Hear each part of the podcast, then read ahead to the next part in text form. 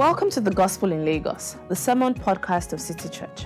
City Church is a community of worshippers on mission. We exist to catalyze a gospel centered movement that renews Lagos spiritually, socially, and culturally. You can find out more about us at www.citychurchlagos.com. City Church. Love Jesus, love people, love Lagos.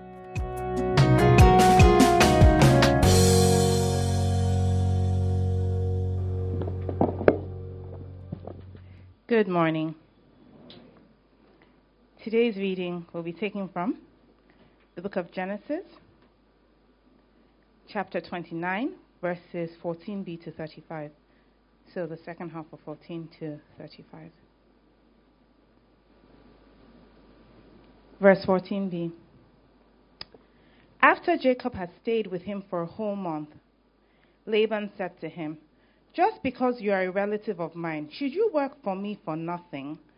Tell me what your wages should be. Now Laban had two daughters. The name of the older was Leah, and the name of the younger was Rachel. Leah had weak eyes, but Rachel had a lovely figure and was beautiful. Jacob was in love with Rachel and said, I'll work for you seven years in return for your younger daughter Rachel. Laban said, It's better that I give her to you than to some other man. Stay here with me. So Jacob served seven years to get Rachel, but they seemed like only a few days to him because of his love for her. Then Jacob said to Laban, Give me my wife. My time is completed, and I want to make love to her. So Laban brought together all the people of the place and gave a feast. But when evening came, he took his daughter Leah and brought her to Jacob, and Jacob made love to her. And Laban gave his servant Zilpah to his daughter as her attendant. When morning came, there was Leah. So Jacob said to Laban, What is this you have done to me? I served you for Rachel, didn't I? Have you deceived me? Laban replied, It is not our custom here to give the younger daughter in marriage before the older one. Finish this daughter's bridal week. Then we will give you the younger one also, in return for another seven years of work. And Jacob did so. He finished the week with Leah, and then Laban gave him his daughter Rachel to be his wife. Laban gave his servant Bilhah to his daughter Rachel as her attendant. Jacob made love to Rachel also, and his love for Rachel was greater than his love for Leah. And he worked for Laban for Lab- sorry, and he worked for Laban another seven years. When the Lord saw that Leah was not loved, he enabled her to conceive, but Rachel remained childless. Leah became pregnant and gave birth to a son. She named him Reuben, for she said, It is because the Lord has seen my misery. Surely my husband will love me now. She conceived again, and when she gave birth to a son, she said, Because the Lord heard that I am not loved, he gave me this one too. So she named him Simeon. Again she conceived, and when she gave birth to a son, she said, Now at last my husband will become attached to me because I have borne him three sons. So he was named Levi. She conceived again, and when she gave birth to a son, she said, This time I will praise the Lord. So she named him Judah. Then she stopped having children. This is the word of the Lord. Thanks be to God. Thank you very much for that not too long reading. All right. Good morning, everyone. It's nice to see us. Um, for those who maybe have come in and uh, with us for the first time, or maybe you've not, you've not been with us in a while, um, first of all, my name is Femi, and we've been doing a series. Uh, we're running this series from the month of September to um, November, and it's all about idols, idols and the city. Because we say, like, you know, here in Lagos, every human being really uh, worships a particular God. The question is, which God are you worshiping? Now, for Christians, if you are not worshiping the one true God, then you are worshiping an idol. And so uh, we've identified three big idols that people in the city of Lagos actually worship. And those three idols would be money, sex, and power. So we're dedicating this series to those uh, three idols. So, let me ask, and we've, oh, sorry if, you, if you're looking for money, the money one, sorry, we've already done money. We've covered money. All right, so we distributed all the money that we have. But now we're, no, that analogy doesn't work. If I said, just forget about it, that was, that was bad. So now we're talking about sex. We started last week looking at the life of Samson, and all of the all the things we're going to be preaching from are from the Old Testament.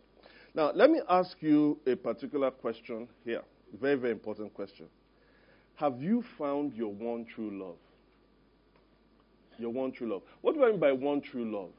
Well, I was checking some definitions, but I like the Urban Dictionary. There's something called the Urban Dictionary. You can find it. The Urban Dictionary says that your one true love is the person that is perfect for you and you for them. They are everything you want and need. You love everything about them, and they return these feelings. Your one true love. How does that person make you feel when you're with them or when you think about them? Do they make you say something like this? My love, there's only you in my life. The only thing that's bright. My first love, you're every breath that I take. You're every step I make.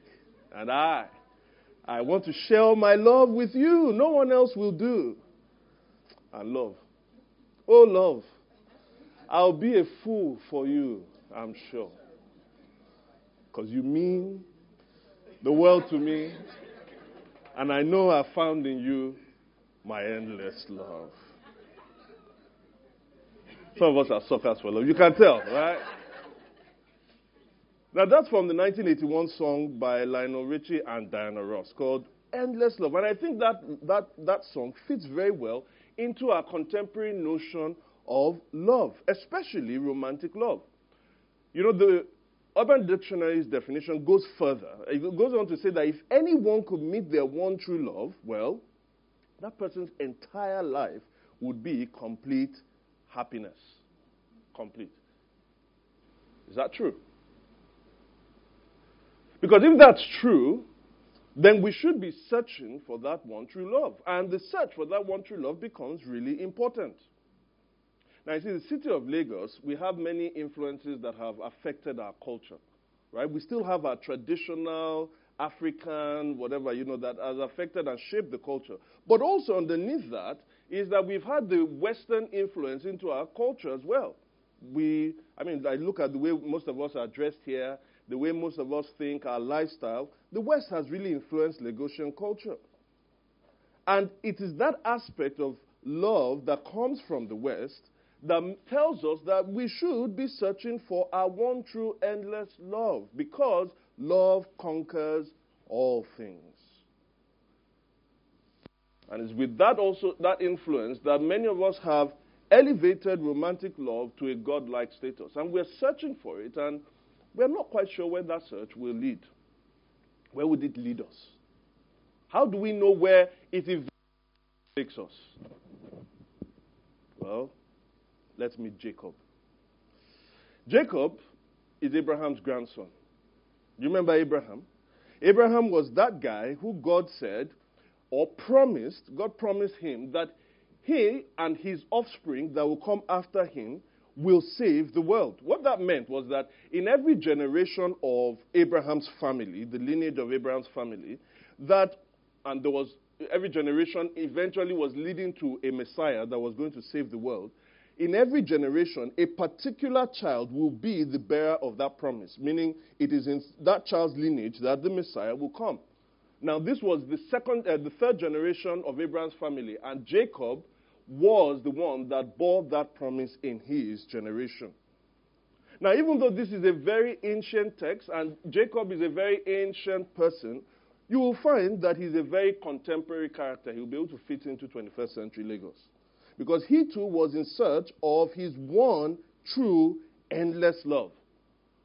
But he created a whole saga in his family. And that's what we're going to look at today.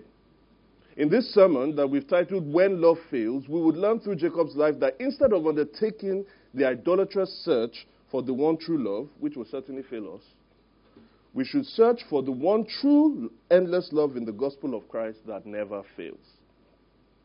So our sermon will be explored under these three subheadings. One, the deception of love. Two, the disappointment of love. And three, the deliverance of love the deception of love, the disappointment of love, and the deliverance of love. So let's get into the first point the deception of love. Now, when Faye was reading, it started with something, and Jacob had stayed with, his whole, with him for a month. Now, him is someone called Laban. Now, how did he get to stay with Laban? Well, a bit of context. I'll just read Genesis 27, verse 41 uh, to 44. But Jacob had a mom who was called Rebekah, and he had a father who was called Isaac. Isaac was the son of Abraham. And he also had a twin brother called Esau. Now, listen to Genesis 27, verse 41 to 44. Esau held a grudge against Jacob because of the blessing his father had given him. He said to himself, The days of mourning for my father are near. Then I will kill my brother Jacob. When Rebekah was told what her older son Esau had said, she sent for her younger son Jacob and said to him, Your brother Esau is planning to avenge himself by killing you. Now then, my son, do what I say. Flee at once to my brother Laban in Haran. Stay with him for a while until your brother's fury subsides. So, he was running away from Esau, and he now his uncle who lived in Haran, whose name was Laban. Now, he had stayed with Laban for about a month.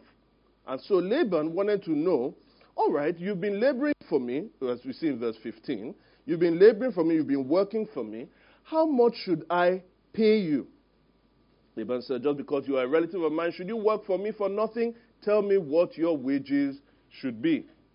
Now, Jacob did not want to be paid with money. He actually said, "You know what? I wouldn't. I don't want to. I don't want to uh, any money from you. What I want is, I want to marry your daughter, Rachel. Ah, and for for me to get Rachel, I will work for you for seven years. Seven years. Wow. First of all, that's not a very good deal.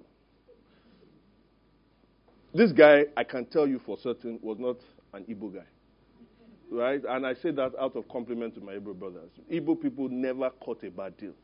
Jacob caught a bad deal. Why? Because to work as a shepherd, you earn basically, the shepherd's earnings at that time for a whole year was about 10 shekels of silver. 10 shekels of silver. Now, but the normal going bride price was somewhere between 30 to 40 shekels of silver. 10, 10 shekels of silver a year for labor, and he wanted to work seven years. That means he was paying how much? Which is about double the going market rate. And the question should be why? Why didn't Jacob why did Jacob cut such a bad deal? Well, one reason is that uh, J, uh, Rachel, I mean, one very good reason, you just look, Rachel was, let's just call it, she was a babe. You know, like omoge. I mean, it's there. I'm not. I'm not. Look at it. Look at verse 17. Uh, verse 17. Rachel had a lovely figure, and she was beautiful. That is face and body. The guy saw her and he was like, ah, seven years. I pay. Don't worry. He had forgotten. That's one reason. Now, I think that may be there, but I think something was going on that was deeper. And Laban who was an Igbo chap, he saw through this and he knew that this was going to affect uh, Jacob's de- um, negotiation skills. So he went at it again and he actually got him. You know what he did? So he said, Yes, work for me for seven years, as we see in verse 20. So Jacob served seven years to get Rachel. And so he got married in a fantastic feast. So, verse 22. So Laban brought together all the people of the place and gave a feast. He took his wife, he slept with her, verse 23b, and then in the morning, when he decided to, ah, man, my wife, uh, He looked and he saw her.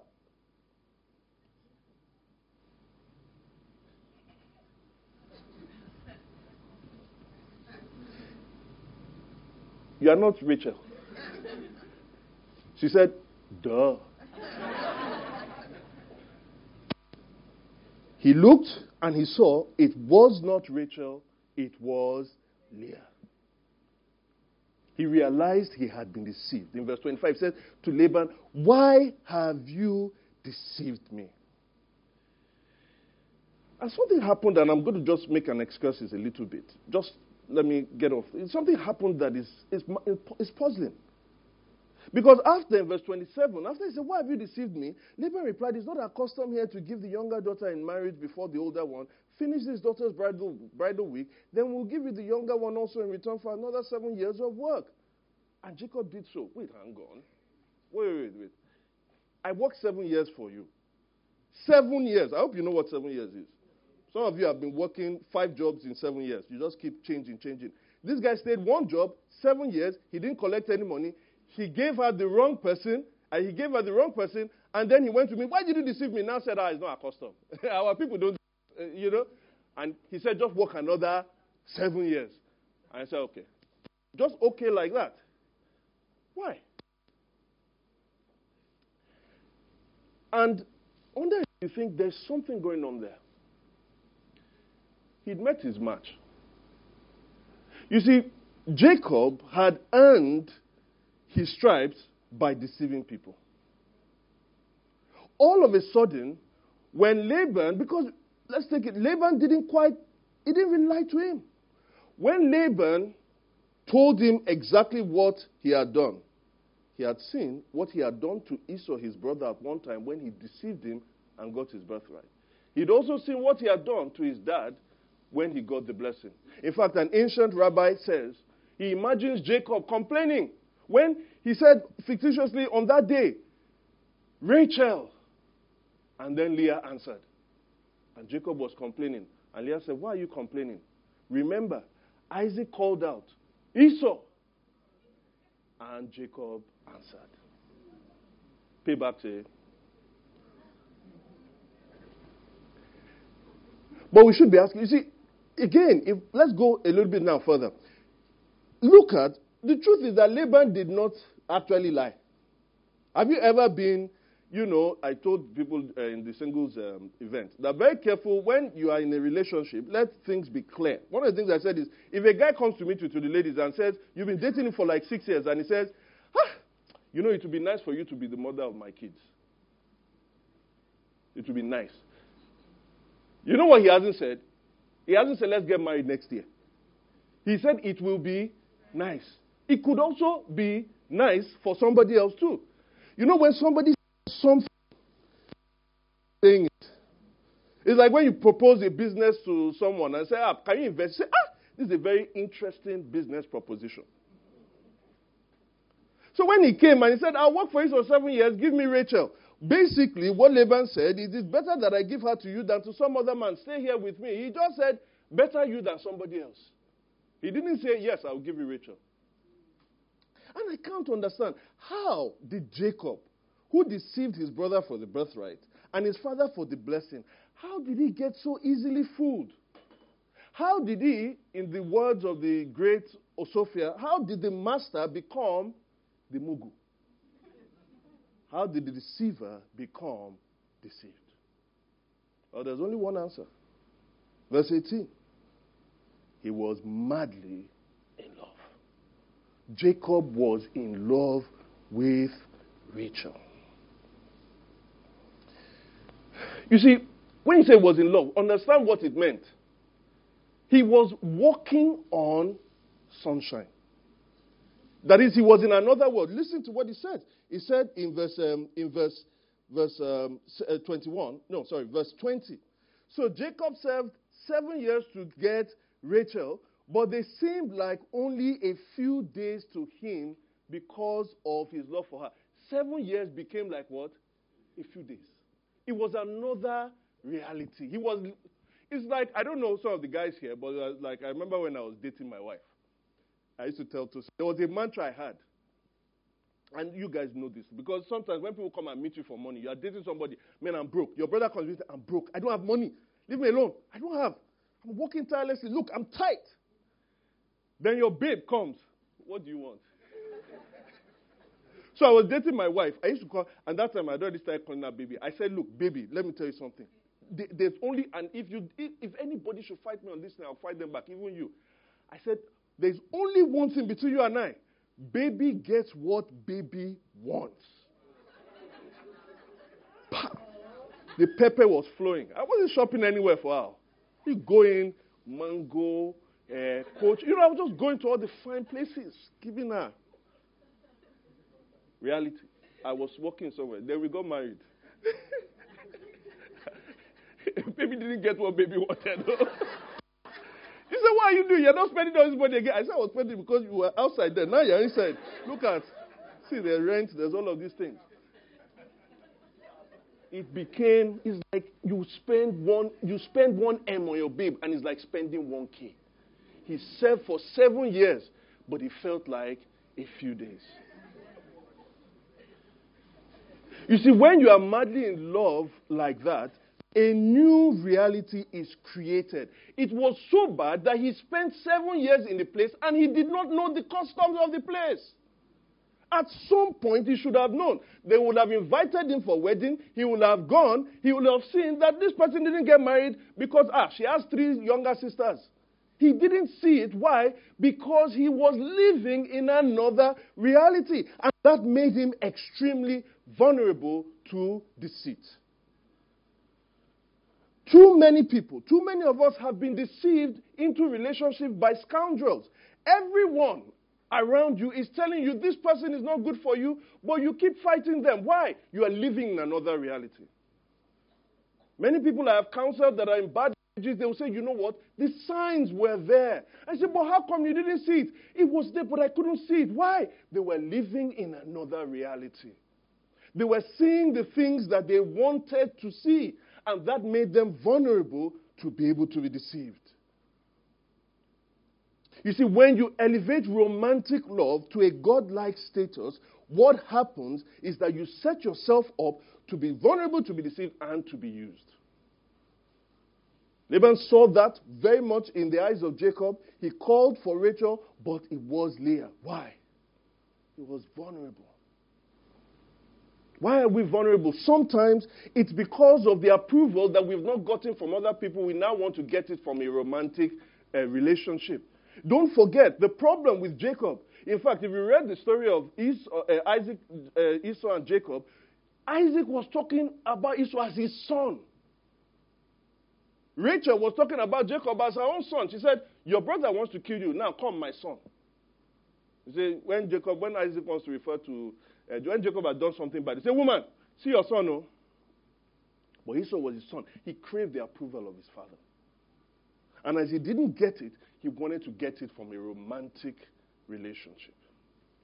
And some of us, that's the problem. We crave to be wanted, but then, because we didn't get the approval from the person we wanted, we want to take it to somebody else, and you are vulnerable. For some of us, it's the desperation of not wanting to be alone. Time is running out. Ha! 38 now.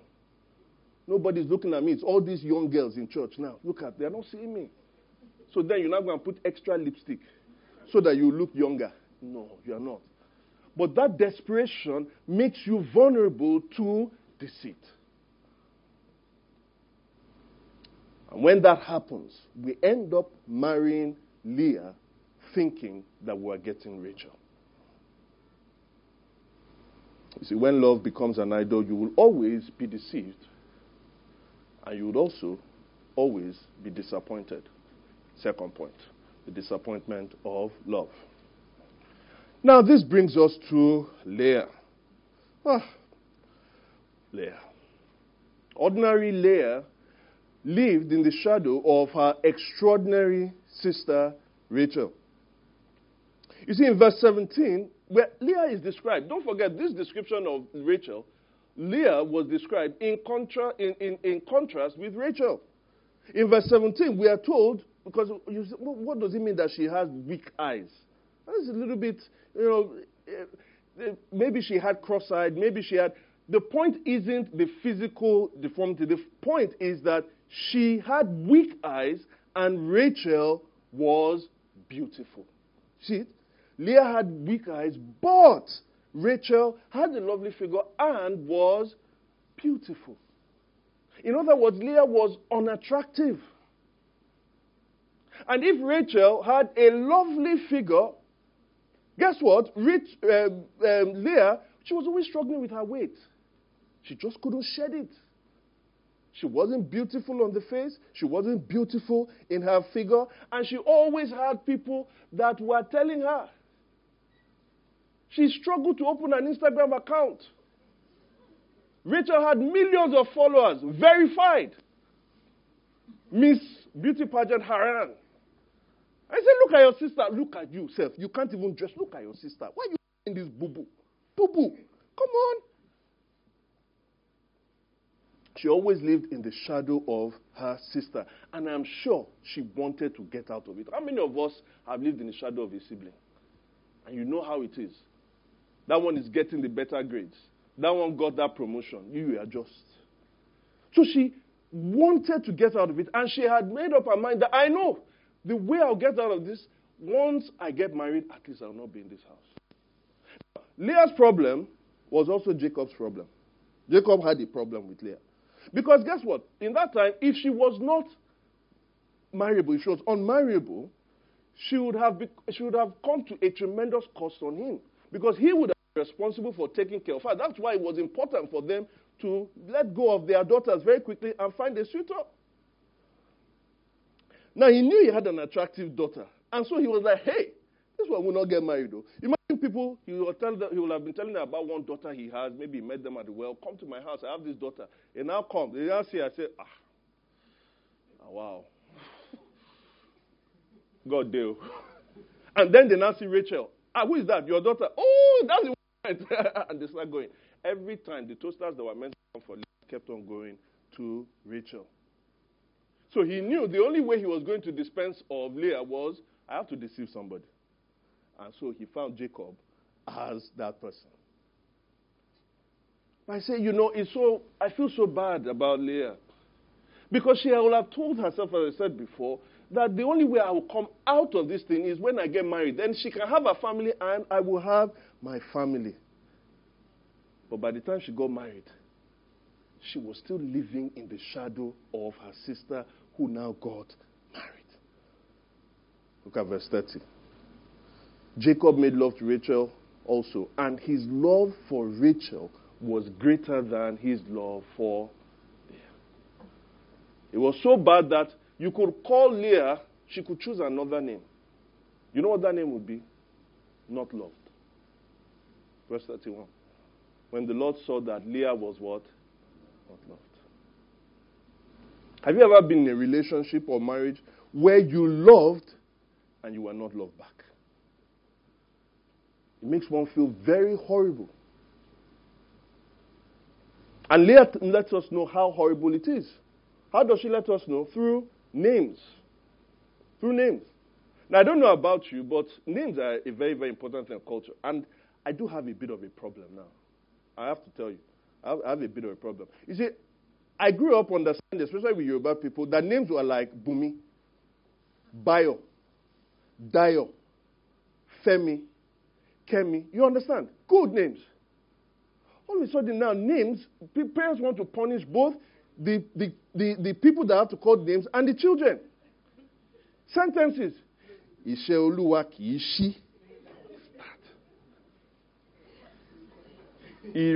Dé. You think that was bad? I know somebody, some people, some terrible people that now went to go and name their child. Ọ̀fẹ́ Jésù tó fún mi. Who would do such a thing? Oh, sorry, that's me. Uh, my wife, my wife. Names, long, punishing them. Or imagine if your name was this one. Just imagine if this was your name.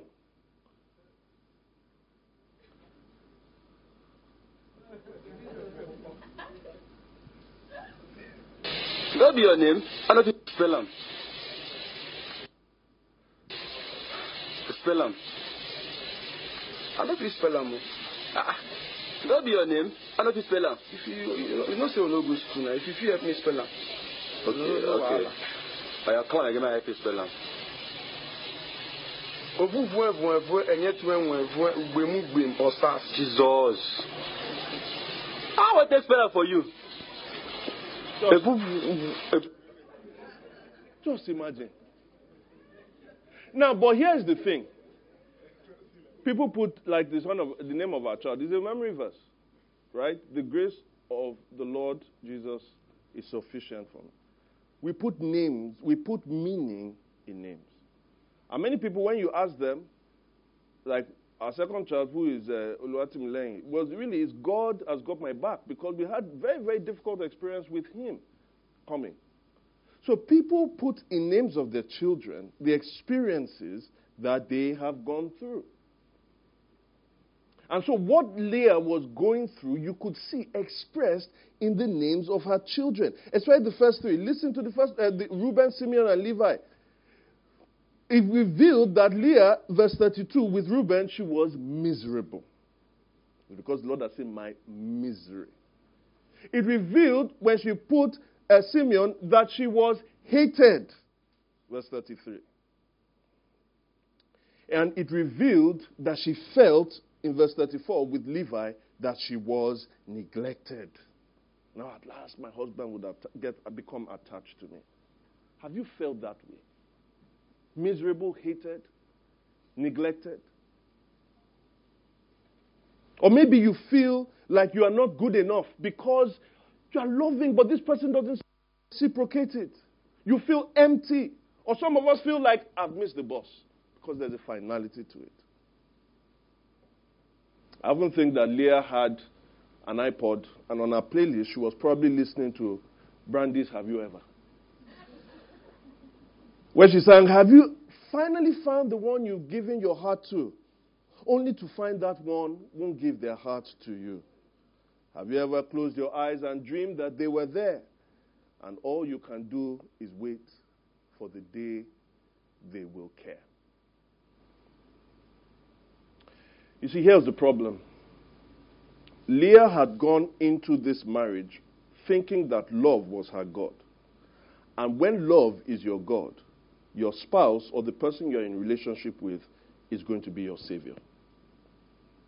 And now this savior was not trying to deliver her. This savior was looking to someone else.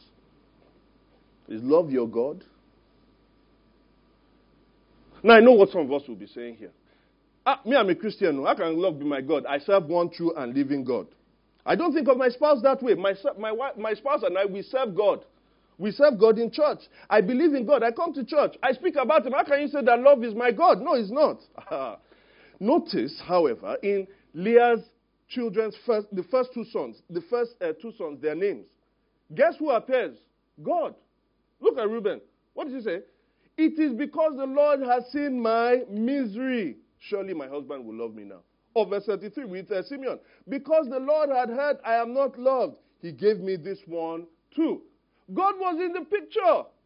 Except the true God that she was praying to was not her true God.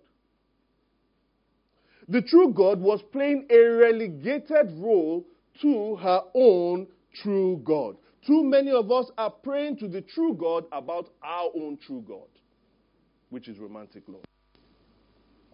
Let me tell you this.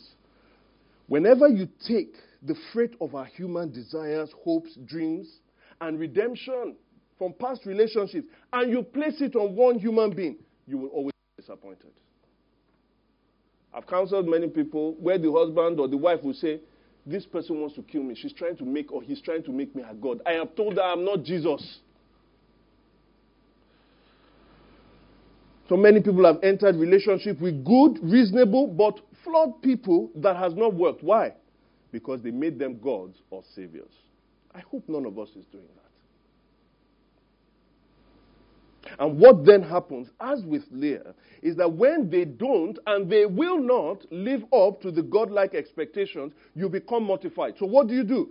You leave, or you hate them, or you become depressed, or your work suffers, or your other relationships suffer. You can't build relationship with other people again because everything is about what this person did to you.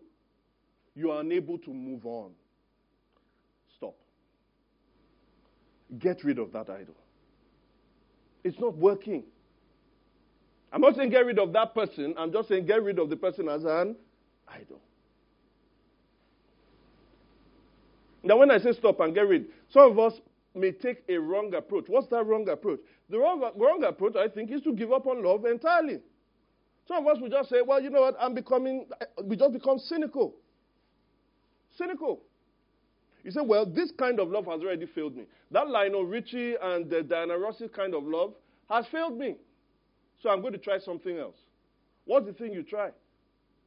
Well, imagine in 1981 you listened to Diana Ross and Lionel Richie, and so you entered into that kind of love. And you now find in some. And then the person, the endless love became ended. In 1984, three years after. Well, there's a song you could have followed. A song that basically said, endless love is a myth. So I will have relationship with someone who, uh, sorry, I, would, I will have a relationship, but if someone wants love in the relationship, I will say something like this What's love got to do? Got to do with it? What's love? But a second hand emotion.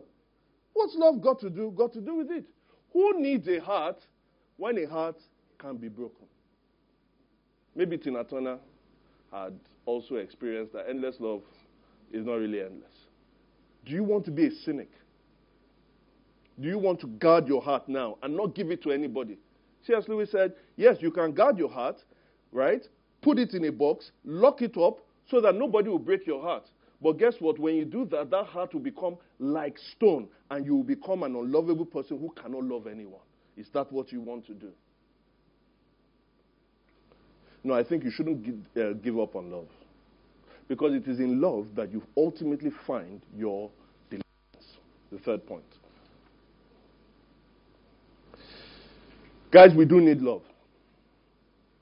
But here's the thing we need a different kind of love. What Jacob needed was a love that won't deceive. What Leah needed was a love that won't ever, ever disappoint.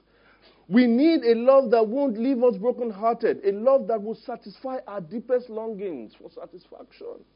Where can we find such love? Please don't find that love in another idol. Some people, after they've had their hearts broken, do you know what they do? They pour themselves into work, and work becomes an idol. Some people pour themselves into making money. Some people pour themselves into making uh, into having power. Some people take the love because they have been brokenhearted uh, from a spouse or from a whatever um, a, a, a boyfriend or girlfriend, and they pour it into their children.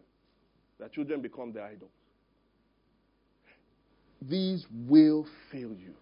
Where can you find this kind of love that will neither deceive you nor disappoint you? Leah found it. Where did she find it? She found it in God. Don't forget, in the names of her first three sons, she kept looking to her husband, but she put God there. By the time she got to the third son, she had, she had now finally dispensed with God, right? By the time she got to Levi, she had dispensed with God. When she said, uh, Now, at last, my husband will become attached to me. No God there. She was honest. But by the time she got to Judah, the fourth son, listen to what she said. She conceived again, verse 35. And when she gave birth to a son, she said, This time I will praise what? The Lord. Notice who was there. The Lord. Notice who wasn't there her husband. She finally, finally found her rest in God and was now able to praise him. What the text also does not say was that Jacob had changed. Like Jacob started loving her. She was able to praise the Lord despite her circumstances with Jacob. Let me tell you, the songs about eternal and renewing nature of love are right that love exists. They are wrong to hinge it on human love. And Leah realized this. All of a sudden, the one who was loved, who, who wasn't loved, who felt neglected, now felt loved and accepted. You too can. You see, in the Bible, there's a similar story with Leah. These four sons were four of 12 that Jacob eventually had. Those 12 sons eventually became a larger family. By the time you get to the book of Exodus, they became a nation called Israel. Now, hundreds of years after Israel's establishment, the nation started serving idols, other gods. So God, through a prophet called Hosea, through, again, the names of Hosea's two children, he expressed how he about them when they were serving idols. The first child, and you can see this in Hosea 1 6, 9, 6 and 9. The first child he called Lo Ruhamah. What did that mean? Not loved. The second child he called Lo Ammi. What does that mean? Not my people. Lo Ruhamah. Lo Ammi. Not loved. Rejected. Is that how you feel? Do you feel like that is your name? Because of what people have done to you or because of what you are looking for. You feel not loved or rejected. And you feel God is calling you that because you are serving another idol. You must not despair. You know why? Because God graciously promised through that same prophet to change the names of Israel just in the next chapter. Listen to what he says in Hosea 2, verse 23. I will show my love to the one I called not my loved one. I will say to those called not my people, You are my people, and they will say, You are my God. Leah was not loved, and all of a sudden she praised the one that loved her. God promised to Israel that even though I am saying you are not loved and you are not my people, I will show you my love, and you, I will call you my people, you will call me your God. And the question is, how does he do that? Do you know how he does it? He does it through Judah. Judah. Judah, this child, after, remember, the names are what people have experienced. This child of hers, after she had repented and now had experienced renewal of God's love, this child of hers, Judah, is the answer. Why? Because Judah, in his own generation, became the bearer of Abraham's promise. It was in Judah's generation that a lineage, in the Judah's lineage, that a Messiah would come, the lion of Judah, who will come and change your name. Jesus, the one God called, his beloved in whom he is well pleased, on the cross was treated as though he was not loved, so that he can say that our names are now loved in beloved. See, in Ephesians 1, verse 3, uh, 4, it says this In love, God predestined us for adoption to sonship through Jesus Christ, in accordance with his pleasure and his will, to the praise of his glorious grace, which he has freely given us in the one he loves. In love, he called us sons in the one that he loved. We are called loved in the beloved. The mechanics of this, how does it demonstrate that love to us? Is it just, oh, now I just feel God's love? It's over me. No, there's a way He does it. How does He do it through Jesus Christ? Well, 1 John 4 9 tells us this is how God showed His love among us. He sent His one and only Son in the world that we might live through Him. This is love. Not that we love God, but that He loved us and sent His Son as an atoning sacrifice for our sins. Your rejection of God is a serious matter. So serious that for Him to pay for that, out of love, He sent His Son to die for you. This is the love that will secure you from eternal misery, eternal punishment, and eternal neglect. Unlike other laws that deceive us by giving us less than we hope for, this love, when embraced through repentance, gives us more than we dare imagine. I hope we see that. Romantic love will always deceive and disappoint you. But with the love of God in Christ, not only will you not be deceived, when you enter into that love, you start to experience things that you cannot imagine. Eyes have not seen, ears have not heard. Neither has it come into the heart of man what the Lord has prepared for those who love him. God's love will never deceive and it will never, ever, ever disappoint you. And that's the gospel. I say, how do I apply that to my life? Well, let me tell you four things. When you receive the gospel love that delivers eternally, one, you can handle an imperfect or broken marriage because though your spouse may not love you as they ought, you have the source of a greater love. When you receive the gospel love that delivers eternally, you can wait for God's time and person because your life isn't ultimately dependent on whether you are married or not. Your life depends on whether God calls you loved or not, and He has in Christ. For we are risen and our lives are hid with Christ in God. When you receive this gospel love that delivers eternally, you can resist the pressure of defiling your body in a relationship through sexual immorality because of someone's love. I love you, give yourself to me, let's have sex. You can resist that. Why? You know that God's love paid a bigger price for your body's sanctity. And finally, when you receive this gospel love that delivers eternally, you will not idolize your fantastic spouse who loves you and whose love you enjoy. Why? You know that God's love has prepared for you in eternity an enjoy, a, a joy that cannot be compared with what you have now. So please, if you are searching for your one true love, look no further than God who gives us Jesus Christ. I've quoted many songs today, so let me leave you with a poem. Some aspect of a poem is the guy called John Newton who wrote Amazing Grace. He said these words Though afflicted, tempest tossed, comfortless a while thou art, do not think thou can be lost. Thou art graven on my heart. All thy waste I will repair thou shalt be rebuilt anew. And in thee it shall appear what the God of love can do. Let us pray. Heavenly Father, we thank you for giving us your word. We thank you for what your word does to us. Father, we ask for anyone here who does not feel loved, who's been brokenhearted, or who is searching, searching for that one true love in a human being. We're not trying to belittle that.